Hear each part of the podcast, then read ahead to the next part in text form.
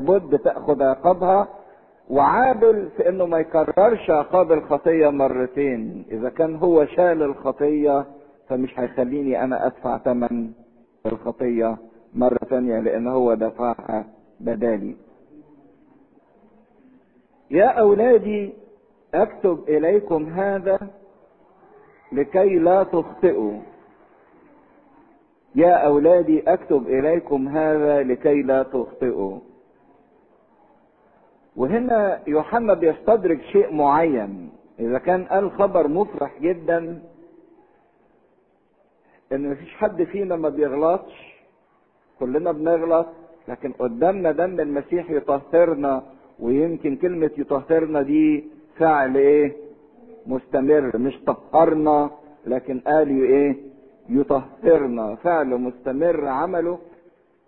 لكن خاف بدلة الأبوة اللي موجودة جواه تجاه أولاده لأن هو كان شيخ في هذا الوقت وليه أبوة روحية إن بعض الناس يستسهلوا الخطية. لأنه هو قال نقطتين ممكن يسهلوا الخطية في حياة الناس. أول نقطة إن الحقيقة الأولانية إن الخطية بتجمع بين كل الناس يعني كل الناس إيه؟ خطاة وتاني حقيقة قالها إن في غفران في حل للخطية.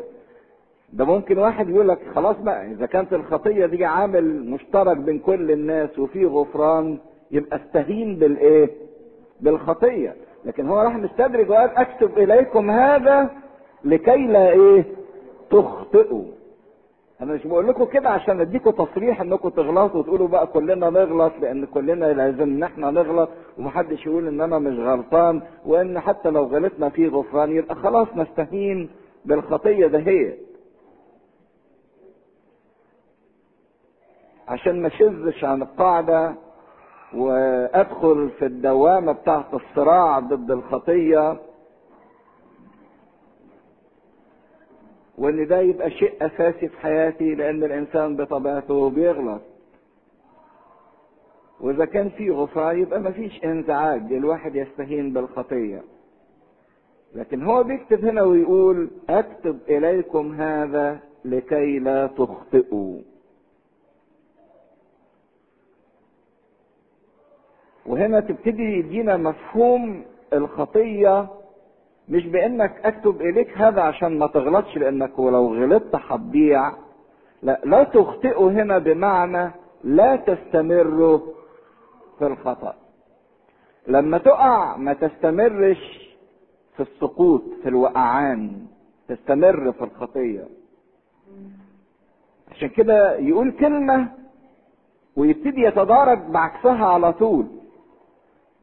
قال إن كل الناس وحشين وكل الناس خطاة وفي غفران لكن ما تغلطوش. ولكن يجي الناس تحس لكن إحنا بنغلط. وإن أخطأ أحد وهنا يستدرج مرة تانية عكس الكلام ده. عكس عكس عكس. وإن أخطأ أحد فلنا شفيع عند الآب يسوع المسيح البار وهو كفارة بخطايانا. الإنسان اللي ثابت في الله لازم يعيش زي ما الله بيعيش.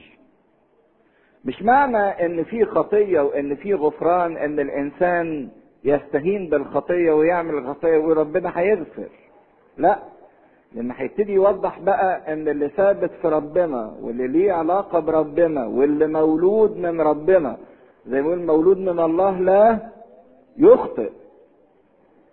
ان اللي ثابت في ربنا ينبغي انه يعيش زي ما عاش ربنا. اللي ثابت في المسيح ينبغي يعيش كما عاش المسيح.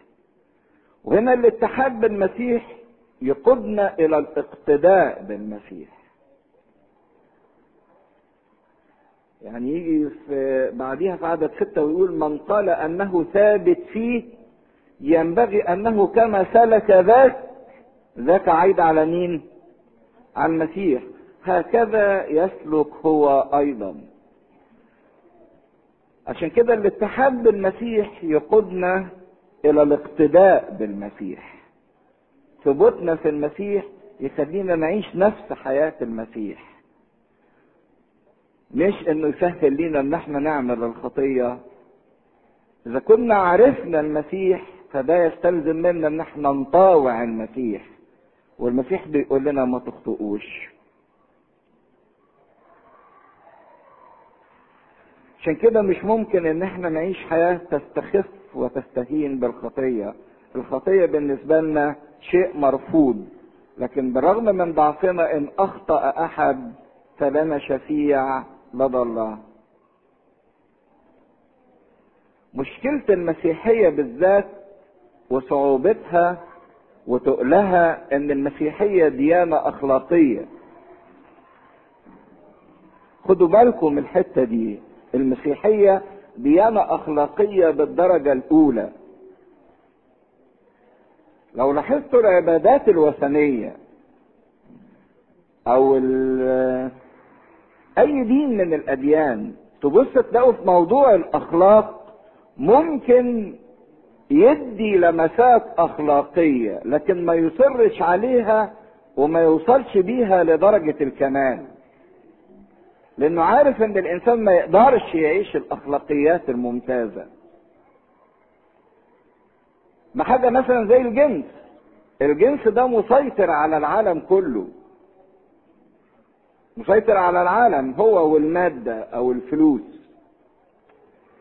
تيجي الأديان تجاه هذا الموقف وتخاف. فما تقدرش تصعب الموضوع. العبادات الوثنية مثلا أو العبادات الفلسفية أفلاطون وأرسطو دول نادوا بمبادئ جميلة جدا. لكن يجي عند الحرية الجنسية وما يقدرش يتحكم في الإنسان. ما يقدرش يقول للإنسان لا. لأن عارف إن أكتر حاجة تتعب الإنسان إنك تقول لغرايزه أو تهذب في غرايزه وشهواته وطلباته وتيجي تحب منها أو تمنع منها. المسيحية بالدرجة الأولى ديانة أخلاقية صعبة مش سهلة. ولأن الإنسان بيفشل في النقطة دي مرات عديدة ده بيديله إحساس بالفشل. قد يقبل الإنسان المطالب الإلهية ويعرف الكلام ويعرف الوصايا ويعرف المبادئ اللاهوت والناسوت والفداء والخلاص يقدر يعرفها ويقدر يؤمن بيها لكنه يفشل في إنه يعيشها في إنه يتمسك بيها في إنه يحافظ عليها في إنه يداوم عليها. الإنسان ممكن يعرف بعقله وممكن يقبل الكلام عقليا لكن صعب إنه يتمسك بيه ويعيشه ويحافظ عليه ويستجيب ليه. طب وبعدين؟ الإنسان سيظل في هذا الصراع عارف إن اللي بيعمله غلط لكن مش قادر يعيش الصح.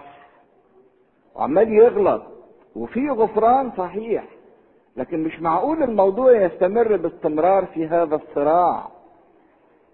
فاكرين بولس في روميا لما كان بيتكلم عن الصراع ويحي أنا الإنسان الشقي من ينقذني من جسد هذا الموت.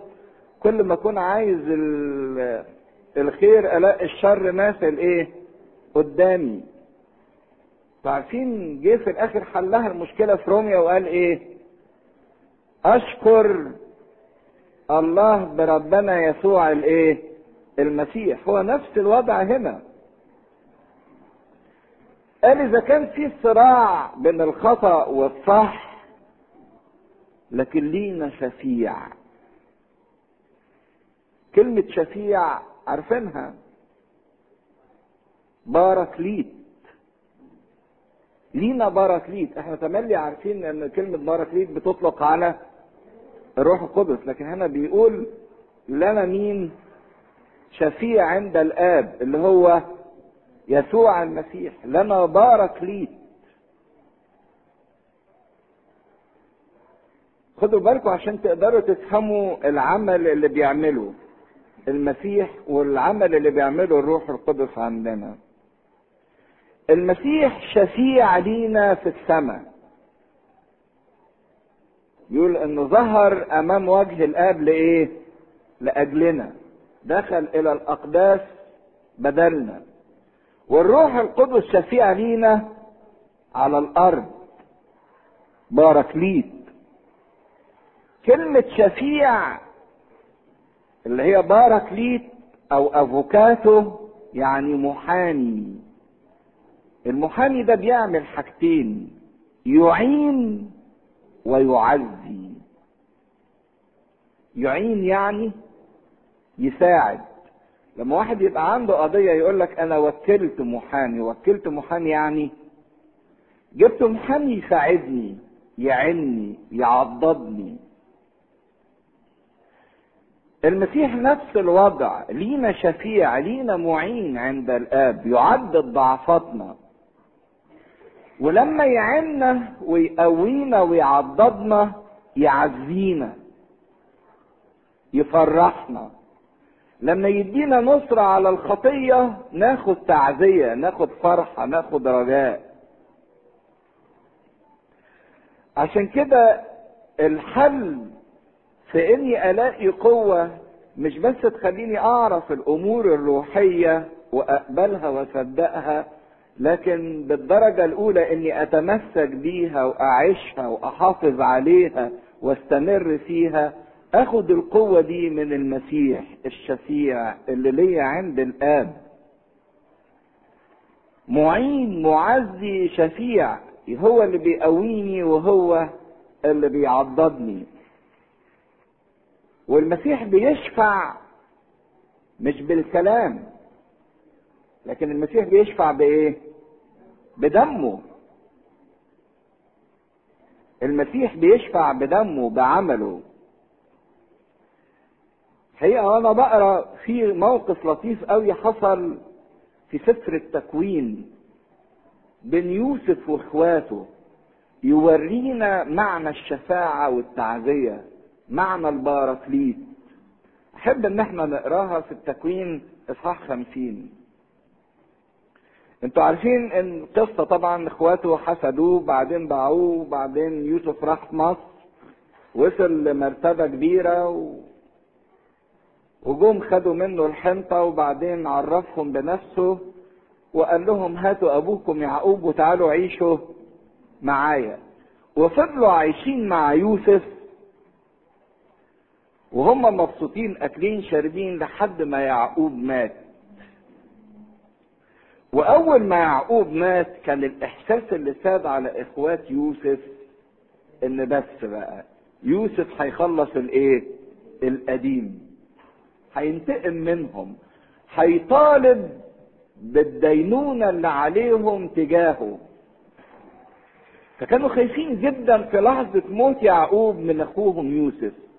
فشوفوا الموقف اللي حصل ما بين يوسف وما بينهم.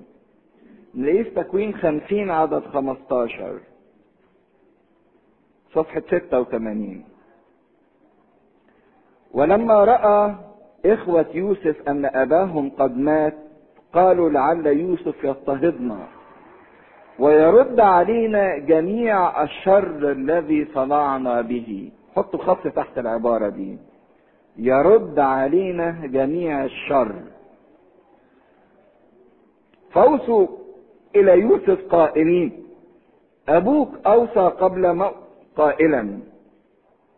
هكذا تقولون ليوسف آه اصفح عن ذنب إخوتك وخطيتهم فإنهم صنعوا بك شرا. فالآن اصفح عن ذنب عبيد إله أبيك. فبكى يوسف حين كلموه. وأتى إخوته أيضا وقعوا أمامه وقالوا ها نحن عبيدك. فقال لهم يوسف لا تخافوا لأنه هل أنا مكان الله؟ أنتم قصدتم لي شرا. أما الله فقصد به خيرا لكي يفعل كما اليوم ليحيي شعبا كثيرا. فالآن لا تخافوا أنا أعولكم وأولادكم فعزاهم وطيب قلوبهم. كلمة عزاهم دي نفس كلمة باركلين نفس كلمة الشفيع. فأن الموقف ده هو نفس الحدث اللي بيننا وبين يوسف. يوسف ده رمز لمين؟ للمسيح. وإحنا إخواته. إحنا عملنا فيه شر. وخايفين إن الدينونة تبقى علينا وإنه يجي ينتقم بإنه يرد لينا الشر اللي إحنا عملنا فيه. فيجي يقولوا له اصفح عن ذنب اخوتك زي ما المسيح صار ذكرا بين إخوة إيه؟ كثيرين. اشفع فينا. بس هنا إخوة يوسف دول عملوا إيه؟ اعترفوا ان هم غلطوا. إن اعترفنا بإيه؟ بخطايانا. فنالوا شفاعة من يوسف؟ نالوا باراكليت من يوسف؟ تعزية من يوسف؟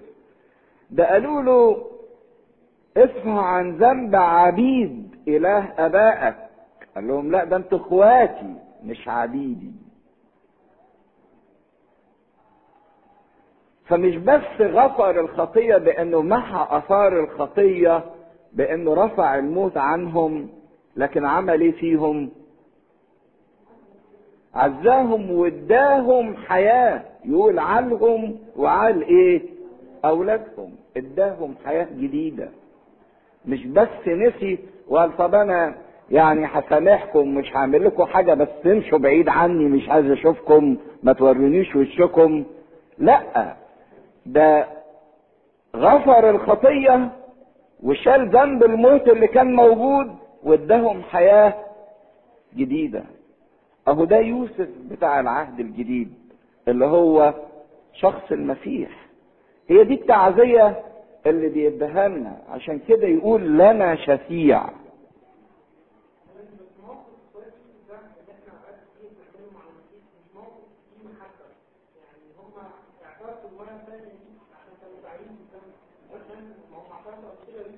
آه عندهم إحساس بالذنب. ما هو دي في أوقات كتيرة آه ربنا غفر لي ونسي خطيتي وترك خطيتي لكن أنا مش قادر أغفر لنفسي. الإحساس بعقدة الذنب ده احساس خاطئ. يوسف غفر لهم من زمان واداهم لكن ظل عندهم إحساس الذنب موجود. ما حسوش بالتبرير. عشان كده يوسف الجديد بتاعنا بقى اللي هو المسيح بتاعنا بيدينا موضوع الإيه؟ التبرير. هو مش إنه بس بيغفر لكن ما كمان ما بيخلينيش تحت الإحساس بعقدة الذنب. لأني لو فضلت بعد ما غفر لي خدوا بالكم تحت إحساس بإني مذنب وما زلت مذنب يبقى أنا بهين دم الايه؟ المسيح. يبقى أنا ما قبلتش التبرير. يبقى أنا ما صدقتش التبرير. عشان كده متبررين. ملناش ضمير مثقل بالخطايا لأن لينا شفيع شفع. لينا شفيع لينا بتاعنا.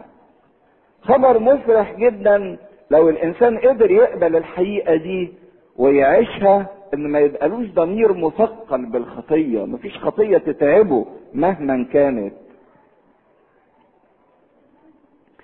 عشان كده لم يعد إخوة يوسف بحاجة إلى شخص يدافع عنهم أمام يوسف ويتشفع ليهم عنده عشان يحظوا برحمته لأن يوسف نفسه هو اللي إيه؟ اللي شفع فيهم. مش محتاجين لوسيط يوسف نفسه هو اللي شفع. إذا كان في ضعفي أو في طبعي شيء بيستلزم وقت للتغيير. الوقت ده شيء مطلوب. شيء ما هوش معنى كده إن أنا فاقد الخلاص. آه الإنسان اللي بيستعجل إنسان بيقع كتير. اللي عايز ياخد عشر خطوات في خطوة واحدة بيتشنكل ويقع. لكن اللي بيطلع سلمة سلمة حتى لو طلع بتغيير بطيء لكن في يوم من الأوقات إيه؟ هيوصل. لكن ينبغي طول الطريق يظل عنده الإحساس بعدم الإحساس بالذنب لأن المسيح إداله تبرير كامل. عشان كده يقول نعمة ربنا المكملة لضعفنا. نعمة ربنا المكملة لإيه؟ لضعفنا. فهنا إن أخطأ أحد فلنا شفيع عند الآب يسوع المسيح البار. وهنا بيوصف المسيح بكلمة البار. البار يعني الذي بلا خطية. عشان كده إحنا الآب لما بيجي يبص لنا بيبص لنا في شخص ابنه الذي بلا خطية. فنصير نحن أبرار مبررين. وهو كفارة لخطايانا. ليس لخطايانا فقط بل لخطايا العالم كله. يسوع لم يفقد حبه أو مسرته بالبشر لحظة واحدة. خدوا بالكم من هذا الكلام إن اللي قام بيه المسيح من أجلي في أيام تجسده على الصليب بقلب محب جدا ليا إن القلب ده ما زال لحد دلوقتي بينبض بنفس الحب.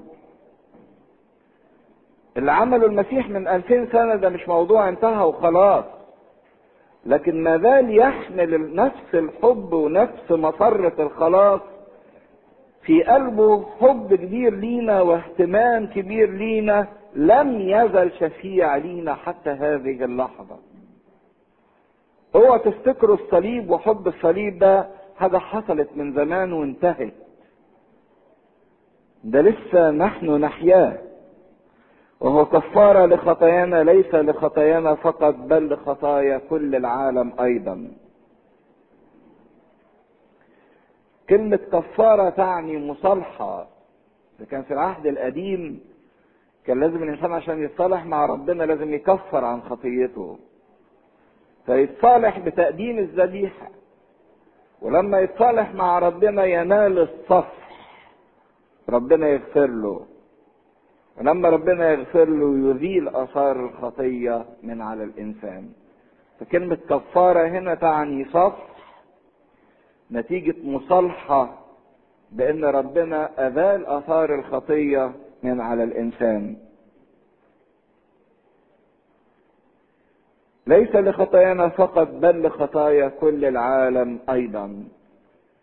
وإن المسيح في استعداده لأنه يشيل الكل ويحب الكل ويتحمل الكل كل واحد ايا كان. وبهذا نعرف أننا قد عرفناه إن حفظنا وصاياه. من قال قد عرفته وهو لا يحفظ وصاياه فهو كاذب. وليس الحق فيه.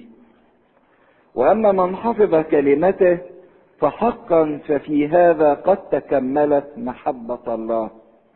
بهذا نعرف أننا فيه من قال أنه ثابت فيه ينبغي أنه كما سلك ذاك هكذا يسلك هو أيضا. وده بيقودنا بعد كده لخطوة ثانية. إذا كان المسيح هو شفاعنا وفي قلبه نفس المحبة اللي حبنا بيها من ألفين سنة. وفي قلبه نفس الاهتمام والرغبة في المصالحة موجودة باستمرار ناحيتنا. طب إحنا دورنا إيه تجاهه؟ يقول بهذا نعرف أننا قد عرفناه إن حفظنا وصاياه. إن اللي بيقول ان أنا أعرف ربنا وليا شركة معاه في علامة على كده في دليل على كده. إيه الدليل؟ حفظ الوصية. وحفظ الوصية مش بمعنى إن أنا كرهها لكن حفظ الوصية بمعنى إن أنا بعيشها بحفظها في حياتي بحققها في حياتي. أنتوا عارفين تابوت العهد كانت وظيفته إيه؟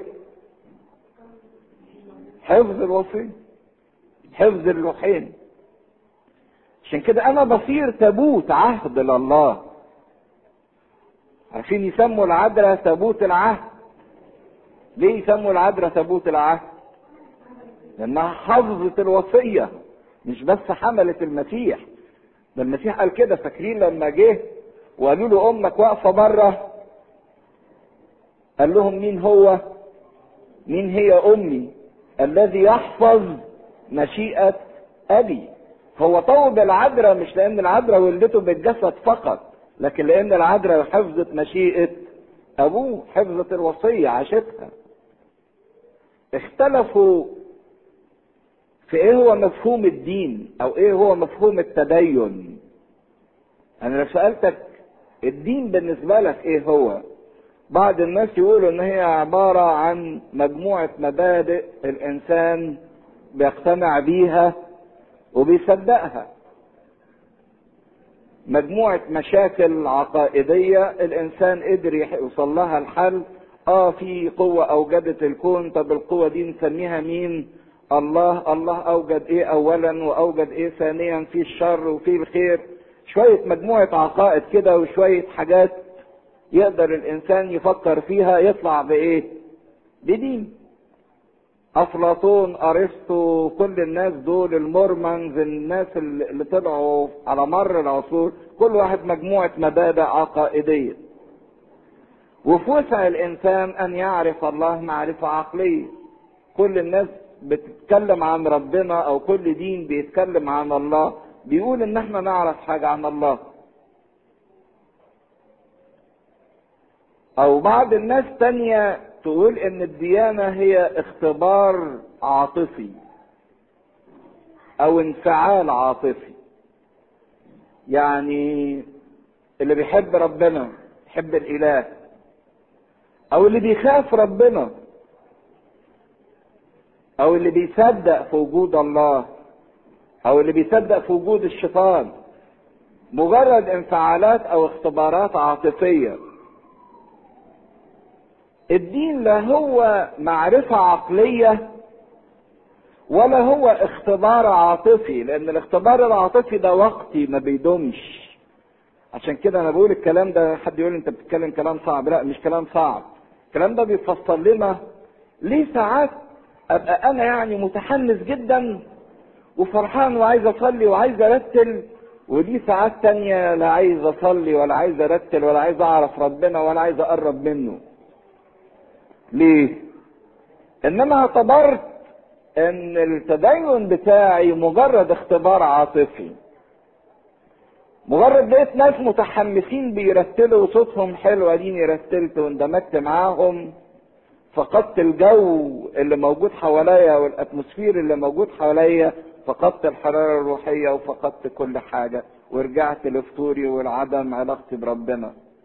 مش ده الدين ومش دي الديانة لا مجموعة عقائد بتقبلها بالعقل ولا مجموعة عواطف ومشاعر انت بتنفعل بيها. انما الدين هو عبارة عن إيه بقى؟ أو المسيحية عبارة عن إيه؟ لأن لما جم اتهموا في وقت من الاوقات وقالوا ان الدين افيون الشعوب العبارة دي صادقة إلى حد كبير يمكن يصل إلى مية في المية. الدين ممكن تسيطر بيه على الناس. مش لأن هم عايشين روحيا صح. انك ممكن تخدرهم ممكن تضحك عليهم ممكن تسيطر عليهم بواسطة الدين.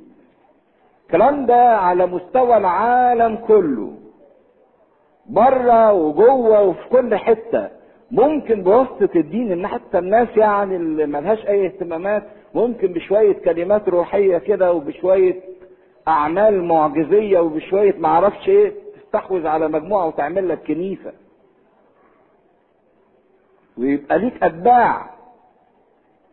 مش ده الاختبار الروحي ولا الاختبار العاطفي بأن الدين يخلي الإنسان يهرب من واقع الحياة. لكن المسيحية أو الديانة هي إعلان عن الله. إعلان عن الإله القدوس. وإذا كان أعلن الله عن ذاته لينا وعن قدسته لينا فده يضع علينا التزام إن إحنا نكون قديسين زيه. كونوا قديسين كما أن أباكم هو إيه؟ قدوس. زي ما أعلن عن نفسه وأعلن عن ذاته يستلزم علينا إحنا كمان إن إحنا نبقى زيه. عشان كده المسيحية الحقيقية ما هياش مجرد انفعال عاطفي بالاختبارات الروحية أو بالأحاسيس الروحية ولا مجرد مبادئ أنت بتصدقها بالعقل ولكنها إعلان يقابله التزام سلوكي. وده اللي بيقوله بقى من قال قد عرفته وهو لا يحفظ وصاياه فهو كاذب وليس الحق فيه. أما من حفظ كلمته فحقا في هذا قد تكملت محبة الله. حطوا في برواز كبير قوي الكلمة دي.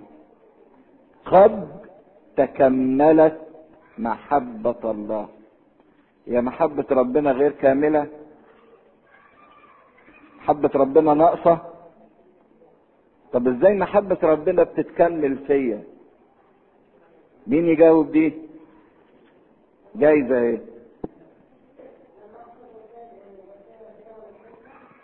إيه اللي يحصل بقى؟ يعني إيه يحفظ وصايا ربنا؟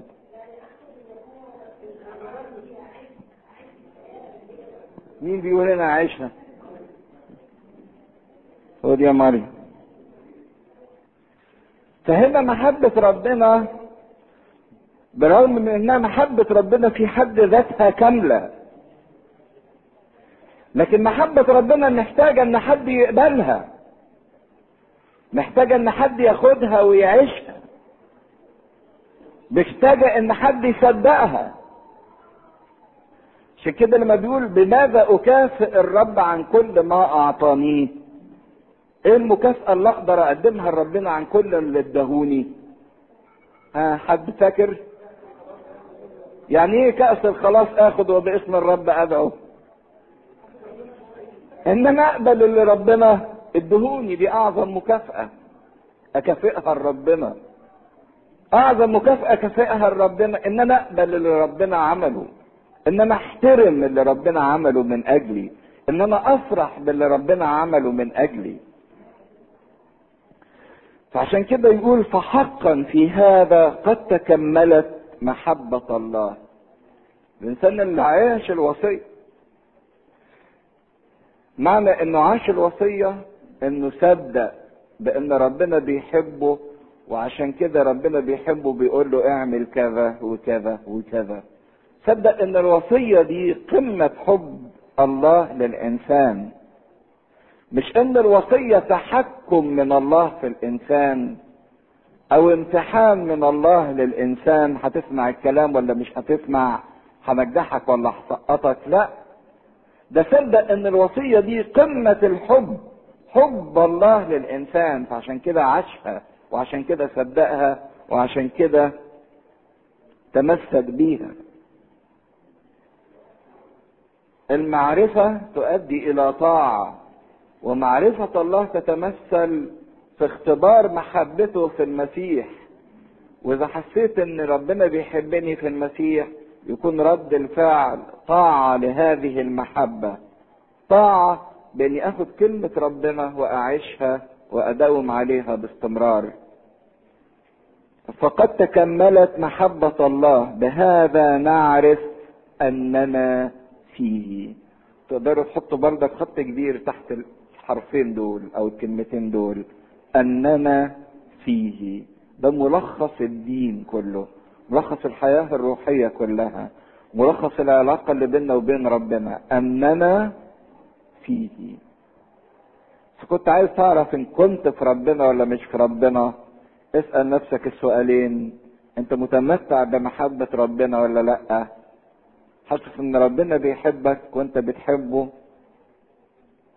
تاني حاجة إذا كنت فعلا بتحب ربنا فالدليل العملي على المحبة هو إنك بتعيش كلمته ولا لأ. إذا كنا مش لاقيين دول في حياتنا فنقول لربنا ادينا. ادينا إنك تكون فينا وإحنا نكون فيك. ان إحنا نحبك وتحبنا. إن إحنا نعمل كلمتك ونعيشها. ونكمل المحبة بتاعتك بإن إحنا نصدقها ونقبلها وننفذها في حياتنا. نعرف أننا فيه. من قال أنه ثابت فيه ينبغي أنه كما ذاك كما سلك ذاك هكذا يسلك هو أيضا. كان في تدريب جميل جدا يقدر الإنسان ياخده عشان ينفذ الآية دي. ما الذي كان يسوع يفعله؟ إذا كنت عايز تعيش زي ما المسيح عاش قبل ما تفكر في أي شيء أو تعمل أي عمل اسأل نفسك يا ترى المسيح مكاني كان هيعمل إيه؟ وشوف المسيح كان هيعمل إيه في الموقف ده واعمل زيه. ينبغي كما سلك ذاك هكذا ينبغي إن إحنا إيه نسلك. وأفكركم كان من يمكن من عشر سنين كنت جبت لكم كتاب وفيلم اسمه ثورة في الكنيسة. معرفش في بعضكم يفتكروا ولا لأ. كتاب ثورة في الكنيسة ده زي إن في ثورة قامت في الكنيسة مش إن هم قاموا على أبونا وضربوه. لا ثورة في الكنيسة بأن هم خدوا تعهد إن كل واحد قبل ما يعمل أي عمل بيسأل نفسه السؤال ده لو المسيح مكاني كان هيعمل إيه؟ هيعمل العمل ده ولا مش هيعمل العمل ده؟ وقد إيه إن كان في نماذج كتيرة من الدكتور والمهندس والصحفي والبياع كلهم حياتهم اتغيرت لما حطوا التدريب ده انهم مش هيعملوا حاجة إلا لما يسالوا نفسهم لو المسيح كان مكاني كان هيعمل إيه ويتصرف إزاي. أيها الإخوة أكتب اليكم لست أكتب إليكم وصية جديدة بل وصية قديمة كانت عندكم من البدء. الوصية القديمة هي الكلمة التي سمعتموها من البدء. أيضا وصية جديدة أكتبها إليكم ما هو حق فيه وفيكم. أن الظلم قد مضت والنور الحقيقي الآن يضيء. من قال أنه في النور وهو يبغض أخاه فهو من قال أنه في النور وهو يبغض اخاه فهو الآن في الظلمة. من يحب أخاه يثبت في النور وليس فيه عثرة وأما من يبغض اخاه فهو في الظلمة وفي الظلمه يسلك ولا يعلم أين يمضي لأن الظلمه اعمت عينيه إيه حكايه وصية قديمة لكن هي وصية إيه؟ جديدة في نفس الوقت. إيه الوصية القديمة والجديدة في نفس الوقت؟ وإزاي تبقى قديمة وجديدة في نفس الوقت؟ هي إما قديمة وإما جديدة. إيه هي الوصية القديمة والجديدة؟ إيه الوصيه الأول وصيه المحبة. واضح من الكلام جدا بيتكلم عن المحبة. طب هي قديمة ومعروفة طبعا إنها قديمة لأن كل العهد القديم يتلخص في كلمتين تحب الرب إلهك وتحب إيه؟ قريبك كنفسك. يبقى دي قديمة قديمة في الزمن. طب جديدة إزاي؟ هنا بيقول خدت بعد جديد وهنا بيقول إن المسيح وضحه أو عاشه آه هي جديدة بدخول المسيح للوصية دي وتنفيذها. لأن المسيح إداها أبعاد جديدة إداها تطبيق جديد. هي الوصية موجودة من زمان. لكن إمكانية إن إحنا نعيشها ما خدناهاش إلا لما المسيح إيه؟ عاشها. عشان كده الوصية صارت جديدة بتطبيقها وبمعيشتها. الإنسان استلم من زمان تحب الرب إلهك من كل قلبك ومن كل فكرك ومن كل قدرتك. لكن الإنسان ما قدرش يحب ربنا من كل قلبه ومن كل فكره ومن كل قدرته. قدر صحيح. آه يتعامل مع ربنا ويحب ربنا لكن مش من كل القلب ومن كل الفكر ومن كل القدرة قال له تحب قريبك كنفسك؟ كانوا بيحبوا قرايب بعضهم بعض لكن ما كانش بيحب قريبه كنفسه.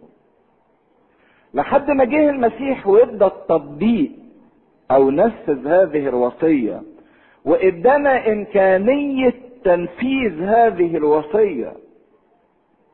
ادانا إمكانية إن إحنا نعيشها.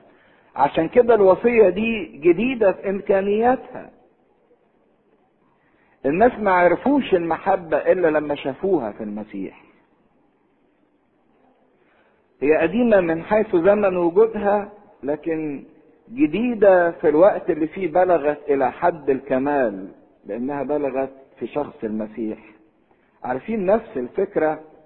لما يبقى في واحد بيلعب لعبة أو بيعزف قطعة موسيقية يقولوا له القطعة الموسيقية دي قديمة لكن هو لعبها أو عزفها بروح إيه؟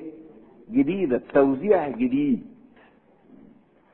أو اللعبة دي معروفة من زمان لكن في لاعب ادها روح جديدة ادها بهجة جديدة قوة جديدة شهرة جديدة. فهي جديدة من حيث المدى اللي بلغته المحبة. عارفين بقى الجديد في محبة المسيح إيه؟ إن محبة المسيح وصلت إلى الخاطي. الخاطي ده اللي كان في نظر العهد القديم شخص يريد الله أن يهلكه. فمحبة المسيح وصلت للشخص الذي يريد الله أن يهلكه. عشان كده المسيح شفناه في العهد الجديد أطلق عليه هذا اللقب محب العشارين والخطاة. محبته وصلت للي ربنا عايز يهلكه في العهد القديم. ده قال السماء تفرح بخاطي واحد يتوب.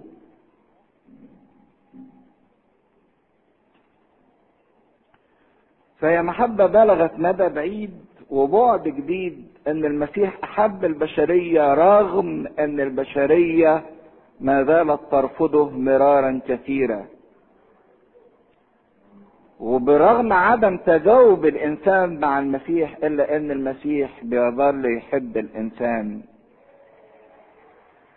عشان كده المحبة دي اللي لما قال لنا أحبوا أعدائكم محبة ما بتكتفيش بإنها تحب الأعداء وتتركهم أعداء زي ما هم.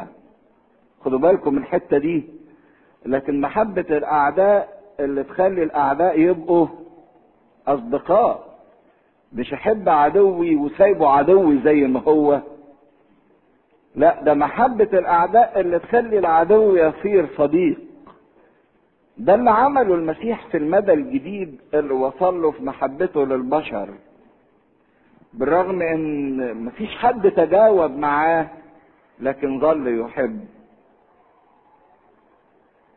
المحبة دي بقى بيقول كده إليكم ما هو حق فيه وفيكم. تقدروا تحطوا خط تحت الكلمتين دول. أنا هنهي لكن خدوا بالكم بس من الكلمتين دول. فيه وفيكم. إن المحبة اللي فيه ينبغي إنها تبقى إيه؟ فينا. وزي ما هو حب إحنا ينبغي إن إحنا نحب. محبة المسيح كانت محبة بادئة. هو اللي ابتدى. نحن نحبه لأنه أحبنا اولا. عشان كده ينبغي علينا إن إحنا نبتدي بالحب للتانيين. نبتدي. كل واحد فينا مستني إن التاني هو اللي يبتدي. جينا مؤتمر. لما يبقوا يجوا يكلموني أبقى أكلمهم. وكل واحد مستني إن التاني يبتدي وعمر ما حد هيبتدي ونرجع زي ما إحنا. ويقول لك أصل رحلة بايظة. ليه؟ ما حدش ابتدى. ما أنتوا مش عايزين تبتدوا. كل واحد مستني إن التاني هو يبتدي. في البيت نفس الوضع. لما يحبوني ابقى أحبهم. لما يحترموني ابقى أحترمهم. في الكنيسة نفس الوضع. لما الخدام اللي معايا يحبوني ابقى أحبهم. دي مش محبة مسيحية. المحبة المسيحية هي اللي بتبتدي هي اللي بتاخد زمام المبادئة زمام المبادرة. هي اللي بتقدم. مش مستنية إنها تدي رد فعل. لما يبقوا يقدموا لي أبقى أقدم لهم لما يدوني أديهم. لكن المحبة المسيحية محبة بادئة. محبة مستمرة مش بس تبتدي لكن تستمر. تستمر وما تتغيرش بتغير الظروف أو بتتغير الناس اللي أنا بحبهم. المحبة اللي في العالم آه طول ما بلاقي مجاوبة واعتراف بالجميل من اللي أنا بحبهم أستمر في حبهم. لكن لو لقيت إهانة أو رفض أو تغير بتغير الظروف أبتدي إن أنا أتقلب عليهم أو أسيبهم.